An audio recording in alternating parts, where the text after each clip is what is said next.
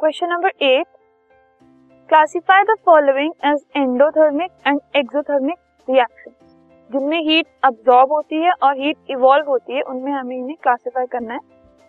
Electrolysis of water जब water का electrolysis होता है तो हीट दी जाती है। मतलब हीट जो है वो अब्सॉर्ब की जाती है तो हो गया एंडोथर्मिक वो हीट ले रहा है। तो that is inside heat is coming inside तो वो हो गया endo burning of natural gas जब कोई चीज़ बर्न होती है तो वो हीट प्रोड्यूस करती है।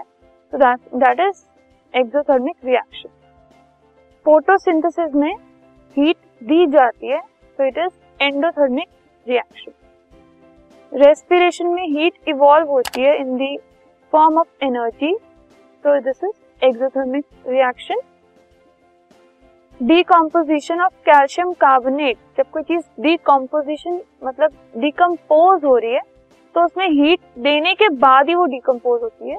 तो it is endothermic